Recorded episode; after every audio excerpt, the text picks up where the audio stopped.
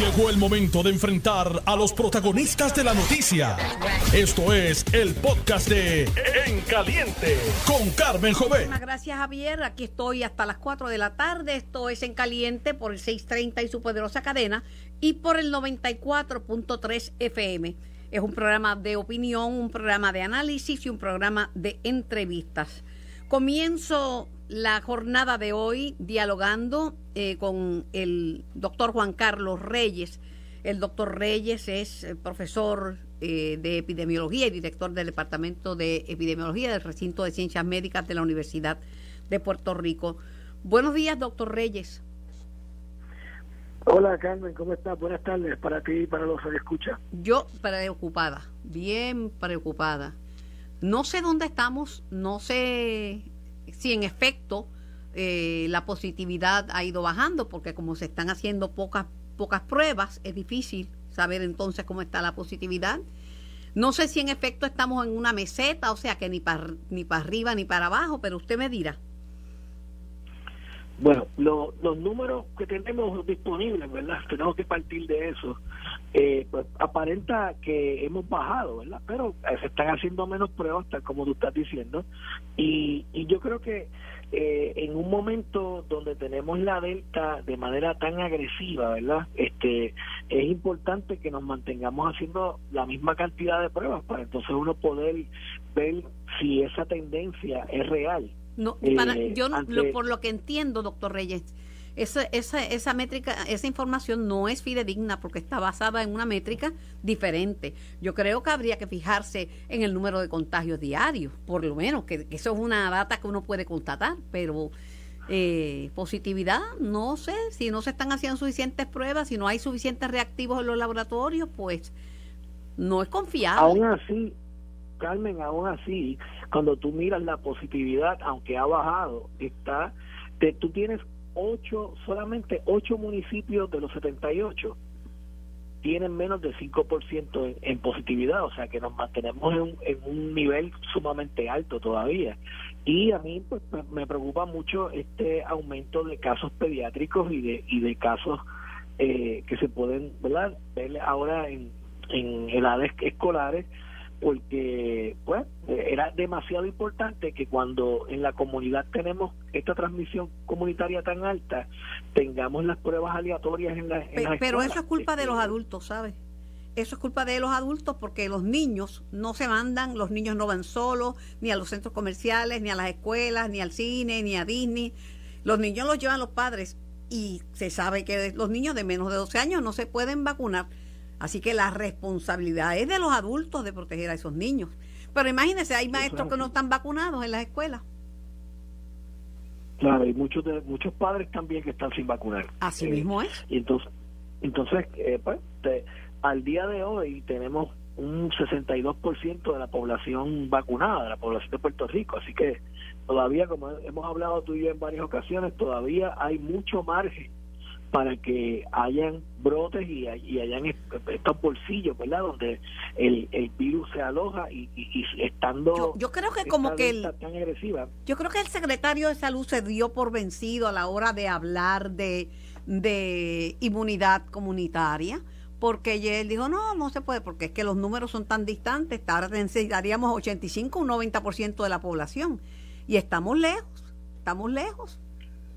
Bueno, la realidad es que cuando uno está trabajando con un, con un agente infeccioso y está y tienes una vacuna, tienes que mantener la conversación de la inmunidad poblacional porque eso es lo que te va a dar el escudo para para evitar grandes brotes y que el sistema además es una meta. no se vea comprometido. Se convierte en una meta se convierte en una meta. Lo, lo es y debe de seguir siendo, o sea, hay que hay que seguir trabajando hacia eso porque la realidad es que la inmunidad poblacional es lo que nos va a dar esa esa fortaleza. independientemente de que sea 80, 85. Doctor Reyes, redacción me hizo una pregunta al entrar y yo le di una contestación, pero quiero escuchar la suya. Me dice uno de los compañeros de redacción, Carmen, ¿Cómo vamos en términos de vacunación? ¿Cuánto hemos aumentado? La pregunta de rigor sería, ¿cuánto es el promedio de nueva gente vacunada por día? ¿Cómo estamos? Porque, o, porque yo veo que los números de 2 millones y un chispito más están más, o menos iguales. Bueno, realmente lo, eso ha fluctuado, pero realmente eh, ha aumentado en estos días un, un por ciento, o sea, de 61% a 62% en población eh, de todo nuestro país. ¿verdad? actualmente tenemos un 62% de la, de la población vacunada, porque pues, crea un poco de confusión hablar de primera dosis, segunda dosis. Eh, primera dosis no es inoculación. Primera dosis es como un antibiótico que le recetó el médico y usted son 10 y usted se tomó dos. No, y, que, y lo hemos hablado tú y yo antes, crea un poco de confusión hablar de, de primeras dosis de, personas eh, aptas para vacunar. La realidad es que perseguir esta inmunidad eh, poblacional, que es sumamente importante, eh, depende de que inmunicemos a, a 80%, 85% de la población. Y no hay mucha gente nueva vacunándose, ¿verdad? No, eso se, se, ha, se ha aguantado un poco. De, hecho, la, la tercera dosis, que yo estoy desesperada por ponérmela porque me vacuné temprano y porque tengo unas condiciones, ¿verdad?, de sistema inmune. Este, y me preocupo por la presencia de las variantes, claro que me preocupo, pero eh, no está fluyendo, no está yendo la gente que necesita de esa tercera dosis, no está yendo eh, en masa a vacunarse. Sí, es que yo creo que Carmen eh, en cuanto a la en cuanto a la vacuna hay hay poco hay poca educación de salud pública en los medios. Yo no yo no veo un, anuncio en la televisión un, un anuncio consistente en la radio, ¿verdad? Hablándote sobre los beneficios de la vacuna y, y lo que, ¿verdad? Los, los posibles efectos secundarios y, y lo que es la vacuna, ¿verdad? O sea, eh, yo no no sé si sea yo, pero yo no, no oigo mucho acerca de eso, como digo yo, en arroz y habichuela, para que una persona que está indecisa, pues finalmente se, se vacune. Hay algunas notas, por ejemplo, yo insisto, en todos mis programas, radio, televisión, yo tengo varias entrevistas sobre este tema, siempre. A usted lo tengo loco porque como da clases por la tarde, pues lo llamo a ver en qué momento lo puedo conseguir, pero a otros profesionales de la salud le hago exactamente lo mismo o peor. O peor, desde las 6 de la mañana. A usted lo dejo dormir hasta las 7, más que agradecido, tiene que estar que le doy una horita. Eh, y siempre tengo información y, y de fuentes válidas y le dedico mucho, mucho tiempo a esto, pero no veo así que esto sea consistente, no hay una campaña propiamente. No hay una campaña, Carmen. No hay una campaña de, de salud del departamento para, para llevar ese mensaje. De, hecho, eh, yo estuve en estos días con un grupo de, comunidad hablándole y es increíble todavía hoy. Es que uno, uno a veces está involucrado entre las mismas personas, socializando con la misma gente. Estuve en un grupo de comunidad donde la gente tenía infinidad de preguntas sobre la vacuna, dudas, preguntas, y de ese grupo pude alcanzar prácticamente el 80% de ellos decidieron vacunarse, pero es que necesitan oír de un profesional que le hable en arroz y habichuela qué es lo que es la vacuna, qué efectos secundarios realmente tiene y todavía la gente tiene muchas, muchas dudas. Bueno, lo que pasa es que si siguen, si siguen buscando la información en Doctor Google y en Doctor Facebook, van, van a tener las lagunas siempre, ¿sabes? Porque Ahora mismo ya, ya hay muchas personas que cumplen los ocho meses para poderse poner la tercera la tercera dosis y, y yo no oigo ni siquiera profesionales de la salud hablando de eso. Yo todos los días estoy hablando de eso porque es importante.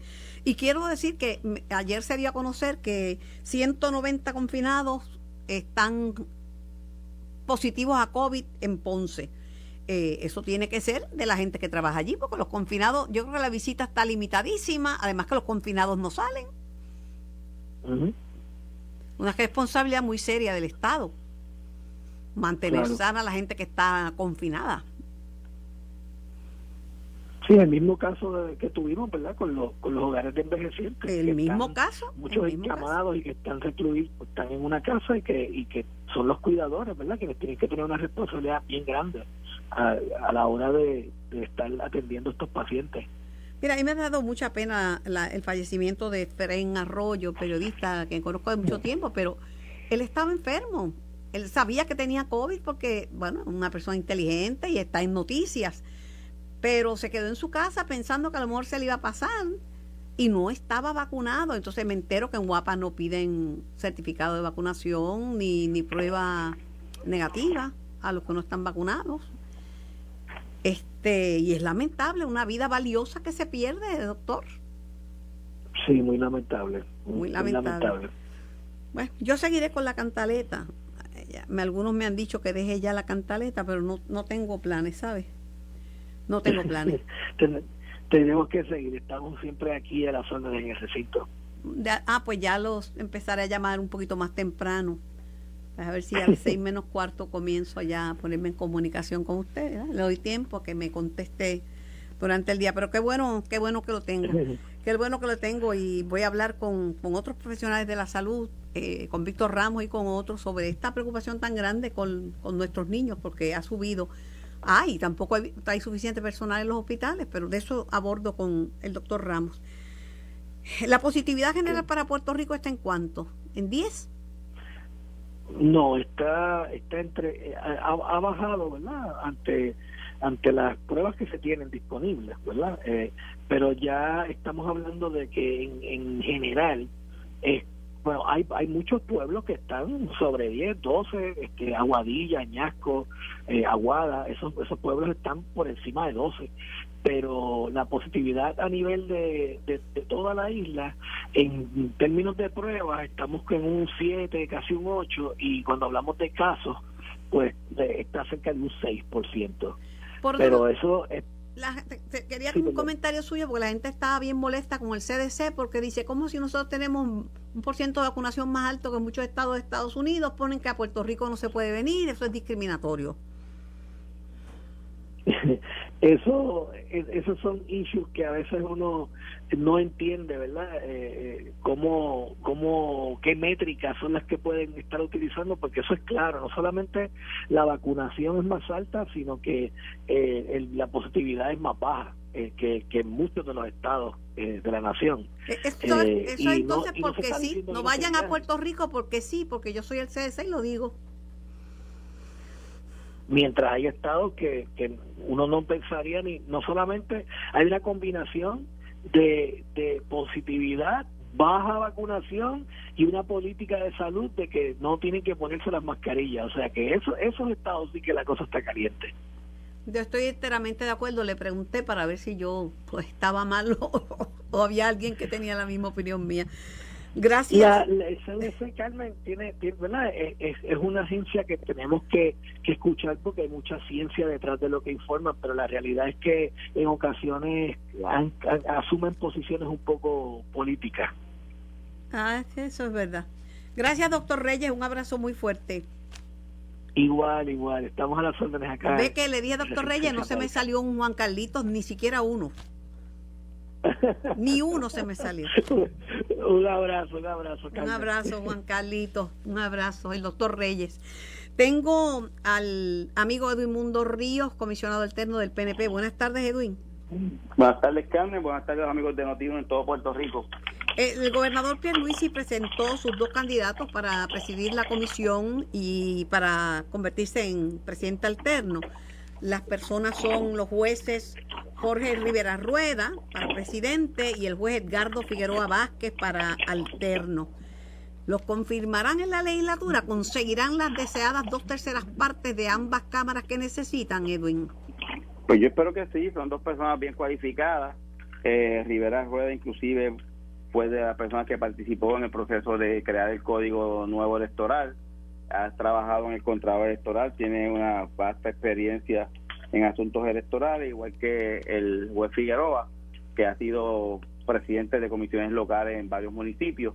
Eh, son personas familiarizadas con el proceso y lo mejor que tiene es que ambos eh, fueron confirmados por el Senado eh, de ambos partidos, por lo menos el PNP y el Partido Popular en el pasado para las posiciones que ocupan hoy como jueces, así que si los confirmaron por una posición de juez, no porque no puedan confirmar por una posición de comisionados eh, eh, presidentes de la Comisión Estatal de Elecciones. Si no te busco un problema, te pido que me contestes esta pregunta. ¿Esos dos jueces estaban en la primera lista que, que dio el gobernador? No, eso no te puedo hablar, eh, Carmen, porque fue un acuerdo con los jueces que participaron de ese pues proceso. Pues entonces yo te voy a hablar a ti. Si estaban y, y los comisionados no se pusieron de acuerdo, pues dudo que se pongan de acuerdo este, en la legislatura, aunque me puedo equivocar, ¿verdad? Espero que los evalúen por sus méritos y no por eh, otras razones. Y si los, los evalúan por sus méritos como los evaluaron para juez, no veo razón para que no lo confirmen ahora para esta posición de presidente de la comisión. Es mucho, son muchos los votos que necesita, necesita dos terceras partes de, de los... Con los votos de, de, los partidos de mayoría, el PNP y el Partido Popular, hay votos suficientes, porque el PNP tiene 10 y el Partido Popular 12 en el Senado, así que tienen 22 y en la Cámara tenemos 21 y 26, así que ahí hay los votos para dos terceras partes en ambos cuerpos, así que lo que hace falta es la voluntad del Partido Popular de poderlo confirmar. Ah, tú eres capaz de decirme a mí que Omar Marrero lo van a confirmar como secretario de Estado. ¿Tú eres capaz de decirme eso? No, yo creo que Omar eh, es más difícil que estos dos jueces de confirmarlo. Yo soy realista con esa situación porque me imagino que están pensando en que mientras no tengan un secretario de Estado, pues mantienen al gobierno en jaque y este es un, el, Partido Popular se ha caracterizado por eso, por tratar de, de mantener el país en jaque y no resolver los problemas del país. Oye, eh, Edwin, eh, si la, Asamblea Legislativa tiene 15 días, ¿verdad? Ya está vencidísimo el término de Rosado Colomer, ¿verdad? Bueno, el, término de él mientras no se confirme a nadie, es que está todavía en término, mientras no se confirme a nadie, él mantiene la posición de presidente, que es lo que dice el código. Pero terminaba en... en... Sí, terminaba el 30 de junio. Él terminó su función como presidente, su nombramiento el 30 de junio, está en la extensión que le da eh, el código por no haber eh, nombrado a nadie eh, los comisionados de los partidos. Correcto. ¿Qué pasó entre los comisionados electorales que no pudieron llegar a un consenso con los nominados y nominadas por el Ejecutivo? Yo me imagino, y eh, no quiero echarle culpa a uno solo, que todos tuvimos nuestra participación porque ellos querían más nombres, pero nosotros no podíamos darle más nombres de los que podíamos dar en aquel momento. Además que eh, quien, eh, quien puede, quien, nomina es el PNP, aunque nosotros durante todo el proceso le pedimos a todos los partidos que nos dieran candidatos. Nosotros no solamente queremos nominar los nuestros, sino también le pedimos durante todo el proceso a los otros cuatro partidos que nos den, nos dieran nombres para. ¿Y cuántos te dieron? Nosotros dimos tres no, tres, cuatro nombres. Una de las juezas en el proceso por el propio proceso se salió porque había el ¿Cuántos te dieron los otros comisionados? Ah, cero, no, ninguno, ninguno. Otros partidos no me dieron ningún nombre y estuvimos esperando hasta eh, el último día de se vencía el término para que fue el pasado jueves 2 de marzo de septiembre. Estoy esperando hasta, ese día que se nos diera el nombre. De no ser confirmados por la legislatura, entonces esto pasaría a un comité nombrado por el Supremo, ¿verdad? pasaría al Supremo como tal. El pleno del Supremo tendría la evaluación de, de los de, de jueces, pueden ser estos mismos que nominó el gobernador o otros nombres adicionales que ellos podrían, este, que el gobernador les recomiende, podrían entonces ellos este, proceder a evaluarlo y determinar sobre si, si los recomiendan para la posición o no. Mira, no es por molestar. Estaría más de esos ocho. No es por molestarte ni por pegarte un vellón, pero todos los días aparece una carta al lector de alguien que dice que le dieron un toallazo a Rosselló, que eso es una vergüenza, y son abogados, muchos de ellos, los que lo dicen. Pues eh, hay un proceso para eso, Carmen, nadie lo, utilizó. Eh, los que crean que él no tiene domicilio, como los dos fiscales que vieron el proceso, pueden ir a la comisión, hay un documento que se llama recusación, lo llenan y pasan por el proceso, pero las cosas no se dan en el vacío, hay que, eh, el derecho está para, para rogarlo, para pedirlo y para ejecutarlo. Si usted no lo hace, no pues Yo escuchaba a un comentarista de radio los otros días diciendo de que esto va a ser un desastre en las próximas elecciones porque van a poder votar sobre 100 mil personas que no vivan en Puerto Rico. Eso podrá ser si los partidos lo permiten, pero los partidos tenemos el proceso de recusación y el que no viva, inclusive no fuera de Puerto Rico, fuera de su recinto o municipio, puede ser recusado y hay que ejercer ese derecho que tienen los partidos y tienen el resto de los electores para aquellos que no vivan en la jurisdicción recusarlo. Pero no podemos esperar que el maná caiga del cielo, ya, ya esos tiempos pasos. Te agradezco, te agradezco tu, tu tiempo. Este, vamos a ver qué pasa con estas dos personas nominadas por el por el gobernador de Puerto Rico y hay 75 nombramientos que hizo el, gobernador y de a partir del 14 de septiembre lo va a estar viendo la legislatura. Hoy Qué bueno, ya, ya es tiempo que se comiencen a atender esos nombramientos y especialmente el del secretario de Estado. Es importante que eso se atienda. Sí, va a partir del 14 comienzan las vistas públicas. Si me sigues escuchando, escucharás la entrevista que le hago al presidente del Senado y presidente del Partido Popular, José Luis Dalmau. Seguimos ahí en línea escuchando, siempre, siempre la Igualmente, Edwin Mundo y Ríos, comisionado electoral alterno del Partido Nuevo Progresista. Me voy a la pausa y regreso con más de En Caliente. Estás escuchando el podcast de En Caliente con Carmen Jovet de Noti1630. Buenas tardes, Carmen, para ti. Buenas tardes para todas las personas que nos están escuchando.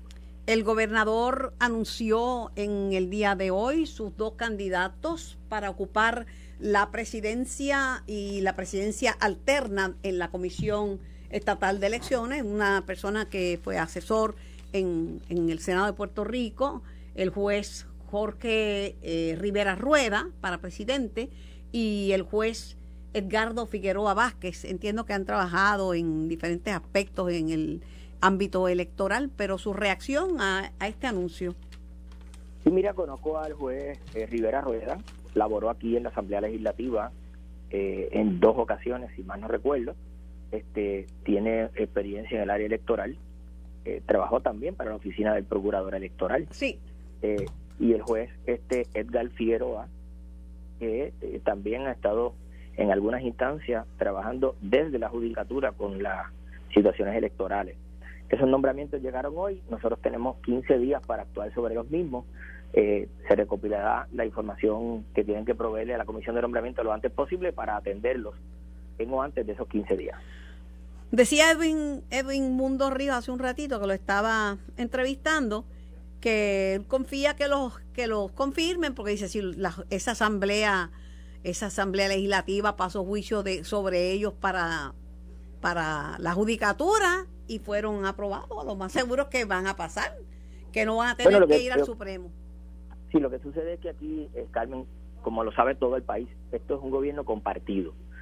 Y, por ejemplo, en el, en el área de mi Partido Popular, nosotros no estamos eh, no, estamos de acuerdo en que la Comisión Estatal de Elecciones, como se cambió el código electoral, esté controlada por un solo partido. Yo creo que eso, eso, eso no es un juego limpio, ¿verdad? Así que lo primero que hay que atender los posibles cambios al código electoral o a la ley electoral.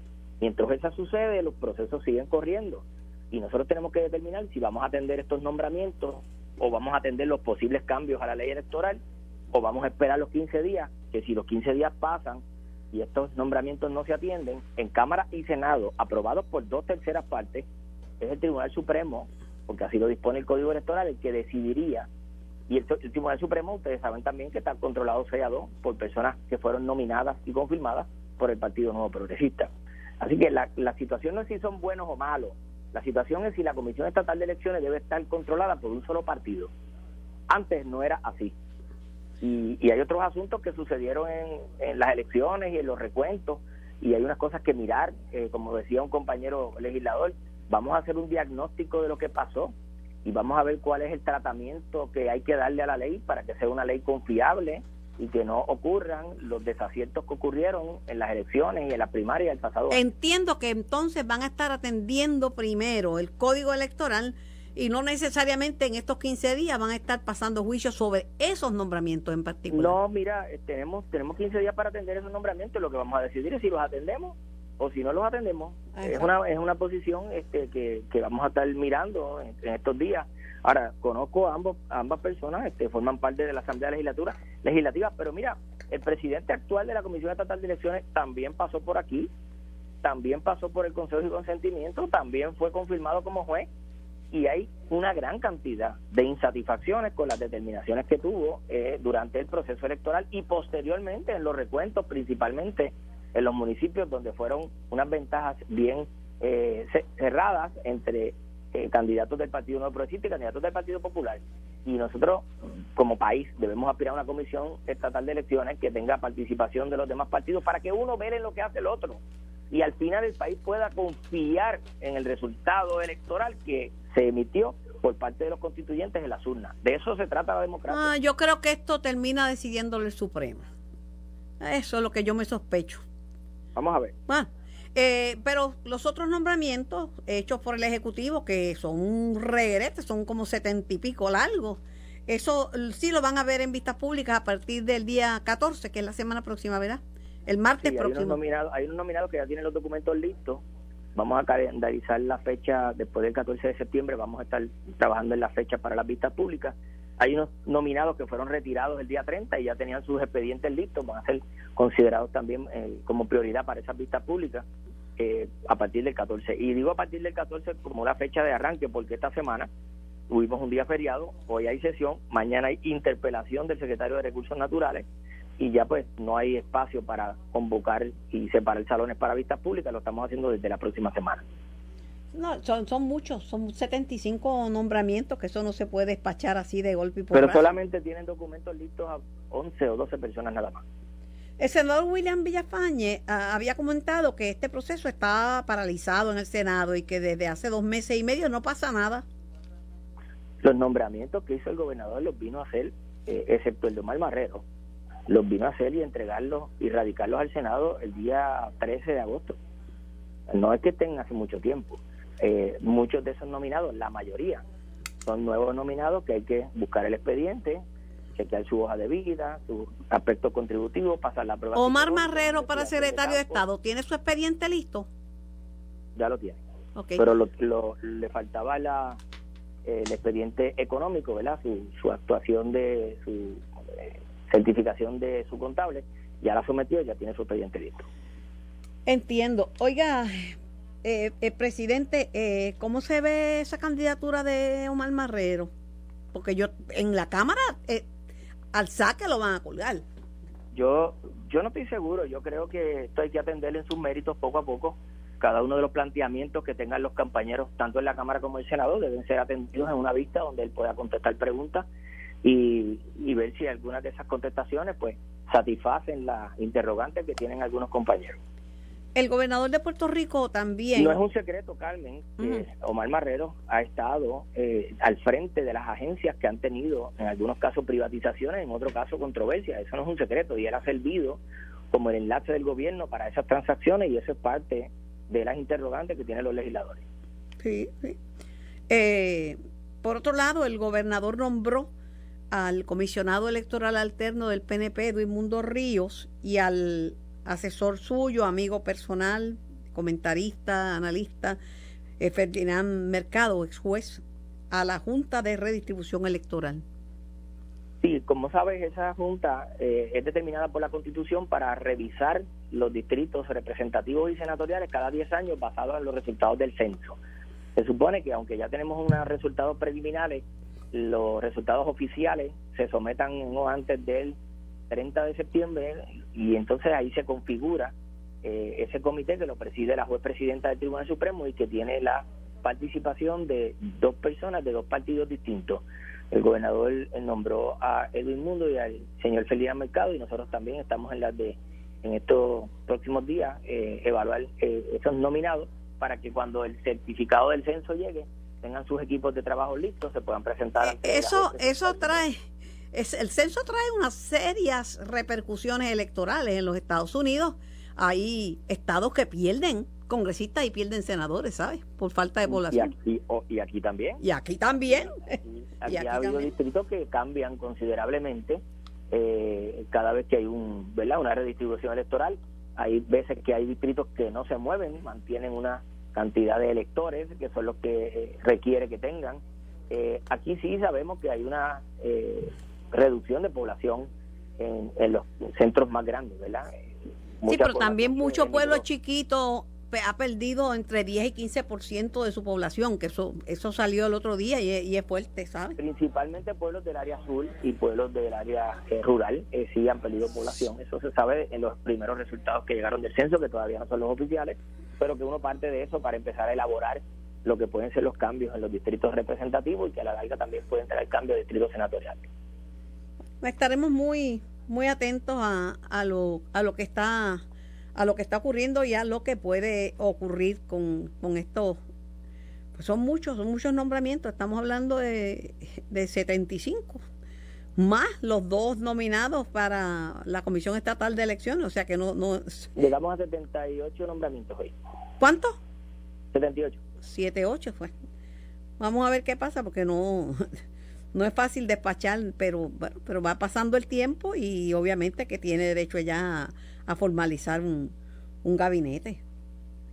el gabinete está listo, este, solamente el secretario de Educación está interino, los demás secretarios están nombrados, este, son miembros de junta, licenciamiento médico, junta de planes, el, la, la oficina de informática. Sí, pero falta, falta, falta Dalmau, falta el secretario de Estado, que ese es gabinete, es importante. Bueno, ese, ese secretario ya, ya enviaron uno y no pasó el crisol de la Cámara.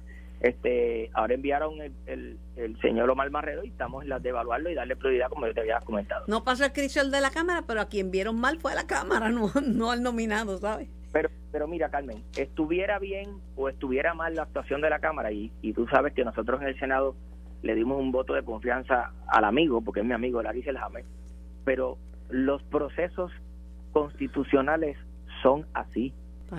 el gobernador tiene derecho a nombrar a quien él quiera sin pedirle permiso a nadie, a pesar de que la Constitución dice que debe recibir el consejo del Senado y de la Asamblea Legislativa, pues los gobernadores operan así, nombran a quien ellos quieran y la legislatura evalúa esos nominados y los confirman o los rechazan. Por las mismas razones que el gobernador lo nombró, por las mismas razones pueden ser rechazados. Y los han rechazado legislaturas de un mismo partido y los han rechazado legislaturas de otro partido. El proceso, yo estoy hablando del proceso, no las causas. Los procesos hay que respetarlos, vengan del el ejecutivo hacia el legislativo o del legislativo hacia el ejecutivo. Gracias eh, al presidente del Senado, José Luis Dalmau. Hablamos en la tarde. Se me cuida. Seguro, siempre a las órdenes.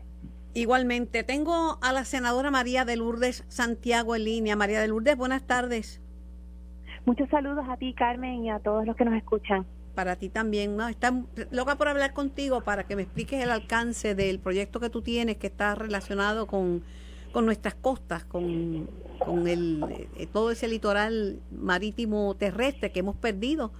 Uno da una vueltecita y ya no hay, no hay playas, se comieron las playas. En el área de, donde yo soy, el área de oeste, tú ves que lo, lo que quedan es rocas donde hubo playa. Y, y va a continuar la crisis, crisis climática, los efectos de la erosión combinada con la mala planificación y la construcción de estructuras donde la naturaleza no lo permite. Eh, se van a seguir combinando para aumentar la pérdida de terreno costero. Eh, hay que recordar además, Carmen, que mucha de la infraestructura crítica del país está en la zona marítimo terrestre. En el aeropuerto Luis Muñoz Marín, por ejemplo, eh, ya es perceptible el aumento en el nivel del agua, las generatrices de electricidad están también en zonas críticas y en respuesta a esa situación, hace ya cerca de 15 años, el Partido Independentista se convirtió en el vehículo para una petición de un nuevo ordenamiento para la zona costera. Y te digo vehículo porque el proyecto que este cuatrenio tiene el número 32 no se escribió en nuestras oficinas, es el producto de la colaboración de biólogos, ambientalistas, mareógrafos, oceanógrafos, planificadoras, abogadas, líderes comunitarios, eh, procurando primero una nueva definición de la zona marítimo terrestre que se aplique más a nuestro entorno caribeño. Actualmente la zona marítimo terrestre se define como aquella hasta donde son sensibles el cambio de las mareas. En Puerto Rico son una franja bastante estrecha y la petición de la comunidad científica durante mucho tiempo es que se extienda esa definición hasta donde alcanzan las olas de alta peligrosidad. Ese es uno de los elementos del proyecto junto con la variabilidad de la zona marítimo costera, marítimo terrestre, porque como tú has dicho, donde había playas hace 15, 20 años, hoy ya no hay. Y, y la prohibición a que se reconstruyan estructuras y menos y menos años y menos años María de Lourdes porque uno mira Puerto Rico antes y después de, eh, de María y de Irma y el cambio es dramático. Sobre todo, mira, hay unas regiones que se afectaron muchísimo con el huracán, eso se vio mucho en el oeste.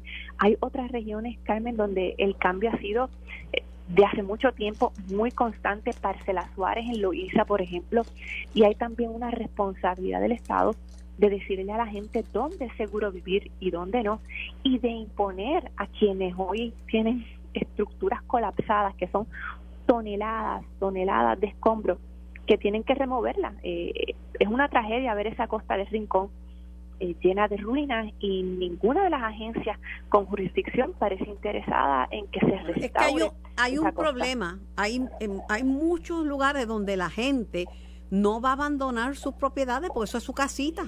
Yo veía unas casitas muy pobres, aunque en cemento, pero se ve que son hechas como hacen los vecinos que se juntan y levantan una casa.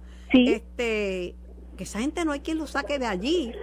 Y están hay de todo. y están pendiendo de, un hilo. Muchas comunidades costeras aquí eh, se formaron eh, a partir de, parcelas de agregados en condiciones muy difíciles, eh, sin contar con la formalidad de procesos de permiso.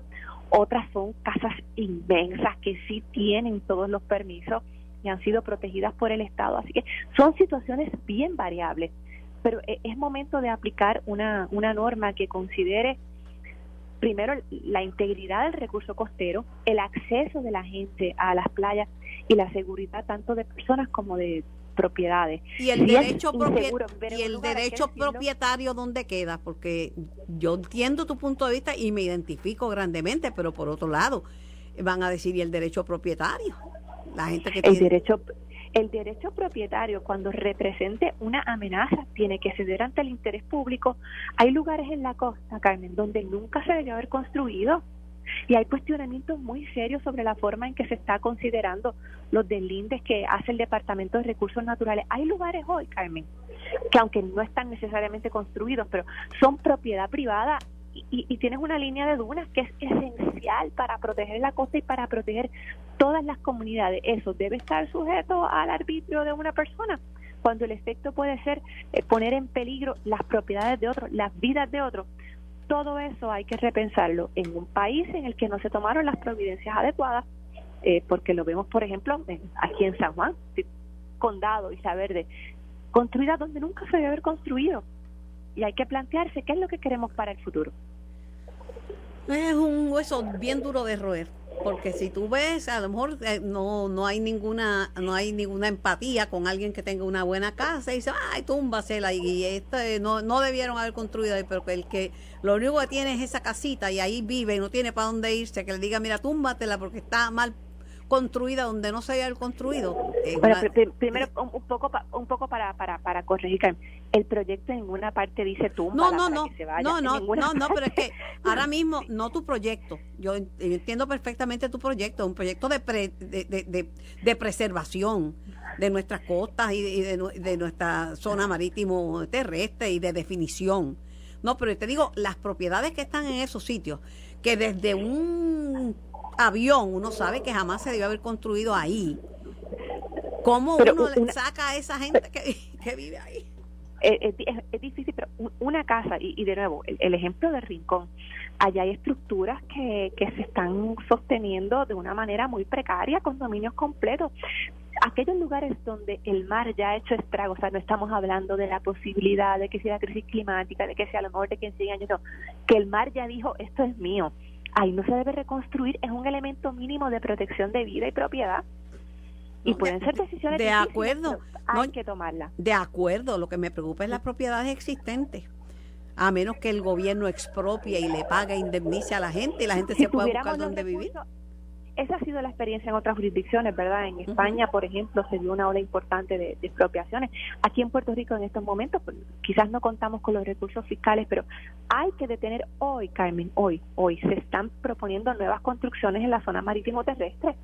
Nosotros estamos colaborando, con, por ejemplo, en Parcela Fortuna, en Luquillo, donde no tiene que llegar ni un huracán. La marejada de los muertos, el agua, la arena, todo, llega hasta la segunda línea de casa y allí quieren construir un, edificio de cuatro pisos. Esas cosas no deben permitirse, esa zona debe ser absolutamente protegida. Gracias María de Lourdes. Este no es, no es un tema que puede terminar en una entrevista así Esto es un tema debatible, importante, pero también no estamos haciendo mucho para detener el cambio climático. Son tantas cosas que tenemos que hacer. Aquí no hay un buen programa de, de reciclaje, no lo tenemos. No lo tenemos. Aquí, aunque tenemos un marco regulatorio extraordinario que nos invita, que nos dice que tenemos que movernos por ley hacia la energía renovable, 20% para el año próximo y, y para el 2025, 40%. No lo estamos haciendo todo es papel y letra, letra muerta. Y el día que se plantee, Carmen, mira lo que están haciendo ahora mismo con los apagones, generando de nuevo lo que hicieron con el resto del sistema, generando la impresión de que lo que hay no funciona, no por consideraciones ambientales o, o de servicio al país, es para allanar el camino a la privatización. Es la misma historia. Pero lo que hay está bien deteriorado y frágil también, María de Lourdes. Lo que hay dio su vida útil y está pasado como 20 años pero lo bueno, Lo bueno, Carmen, lo bueno de la experiencia con Luma es que nadie puede decir que la privatización es la respuesta. Después de lo que ha vivido el país con Luma, nadie puede decir que esa es la respuesta a la situación. ¿Te sorprendería que en este programa alcaldes han dicho que la respuesta de Luma ha mejorado mil por ciento? Alcalde. No es lo que uno ve en la calle, no es lo que uno ve en la calle. Ah, no, porque ahora me estamos viendo, aparte de la generación, que los apagones están vinculados a la generación, pero los alcaldes, yo no, yo no sé, yo no te puedo hablar de Luma porque yo no tengo, yo produzco mi propia energía. Eh, eso es Carmen Joven Production, no es Luma, pero aquí Javier Jiménez que le dio seis meses, me dijo que habían mejorado mil por ciento y le había dado seis meses para que se fueran. Sí, no es alguien conocida por la constancia de sus principios, pero la mayoría de la gente ha resentido que las promesas de la privatización no se han concretizado. ¿Dónde es que está la competencia? ¿Dónde está la reducción en el costo? ¿Dónde es que está la, inversión en infraestructura? La única inversión ha sido en los bolsillos de la gente de Luma. Y eso es lo que hay que tener presente cuando comience a plantearse la privatización de Pero la, privatización no es una mala palabra, ni es un dogma de fe. Cuba, que es un país socialista, privatizó el aeropuerto. O sea, que la privatización depende, depende de quién sea el privatizador y depende todos, de que se vaya. Todos, todos, yo creo, yo creo que todos los servicios esenciales deben permanecer en manos del pueblo y no deben depender exclusivamente del afán de lucro. La salud, la educación, la energía, el agua. En el momento en que la consideración para garantizar un derecho humano sea el lucro de una corporación, en ese momento perdemos todos y todas. Pero aún estando en manos de gobierno, la Autoridad de Energía Eléctrica te da un servicio poco confiable y bien caro. Claro, porque se ha permitido la politización extrema y las faltas que todas conocemos. Pero no, ha sido un buen, no ha sido un buen servicio. de solución en manos de, de una corporación privada ninguna absolutamente ninguna. E, esa es la entrega total.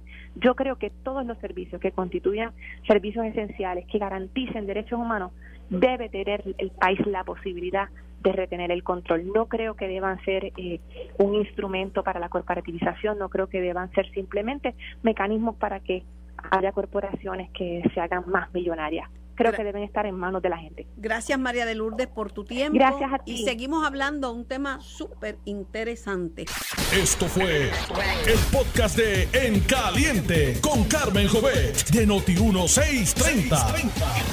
Dale play a tu podcast favorito a través de Apple Podcasts, Spotify, Google Podcasts, Stitcher y notiuno.com.